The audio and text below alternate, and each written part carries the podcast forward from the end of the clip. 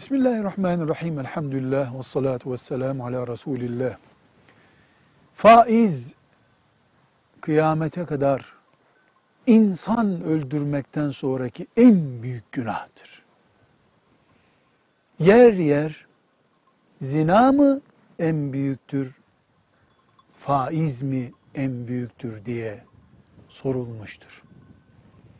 Allah'a şirk koşmak ve insan öldürmek listenin bir kenarında tutulursa faiz Allah'la savaşmaktır. Adı kredi, adı ev desteği, öğrenci desteği, evlilik desteği ne olursa olsun faiz haramdır. Nedir faiz? Üç alıp üç buçuk vermektir.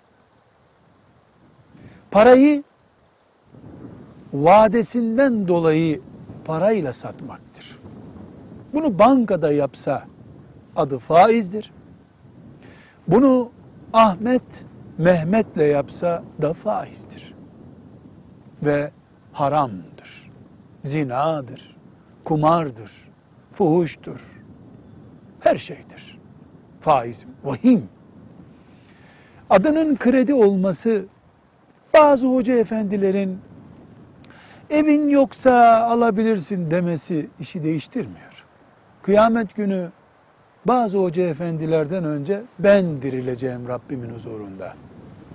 O bazı hoca efendiler sana hangi şartlarda bu izni vermişti onu araştırana kadar yanar insan mahşerde maazallah. Bu nedenle sokakta yatmayan kesinlikle krediyle ev almasın. Mahşer var, dirilmek var, ölüm var. Kabir var, hesap var, mizan var. Evet, zaruret halinde alkol de tüketilebilir, domuz eti de yenebilir. Zorunluluk insan öldürmeye de gerekçe oluşturabilir. Ama hangi düzeyde? Kira ödemek bu dünyada zorunluluk mudur? Dünyanın en büyük firmaları, servetlerini muhasebecilerin zoraki yaptığı firmalar filan ülkede kirada duruyor. O firmayı küçültmüyor bu. Neden Müslüman kira vermek için kira verdiğini Müslümanın kendisine özür göstereceği bir dosya olarak açsın? Hayır. Evet ev sahibi olmak hoştur, güzeldir, teşvik edilmiştir. Ama kirada durmak ne ayıptır, ne fakirlik işaretidir, ne de zarurettir.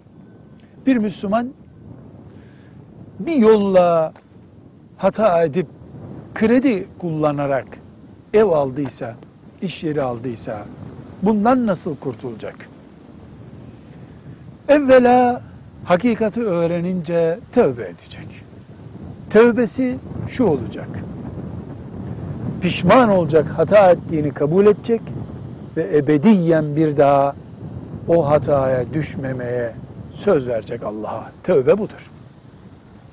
Bu tövbesinde samimi olabilirse krediyle aldığı evi illa elinden çıkarmasını tavsiye etmemiz, etmemiz gerekmiyor.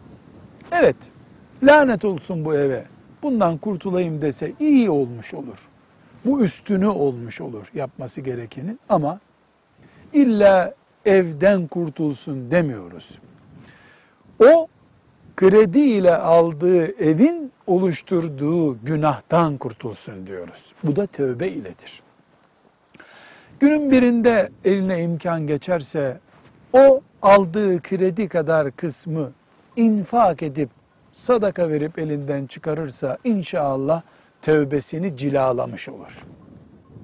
Ama kredi ile ev veya iş yeri alanın yapması gereken birinci iş oturup o günaha istiğfar etmektir. Sonra da imkan buldukça o para kadar borcu üzerinden düşürmesidir. Ama illa evi terk etsin demiyoruz ama terk ederse iyi yapar diyoruz. Velhamdülillahi Rabbil Alemin.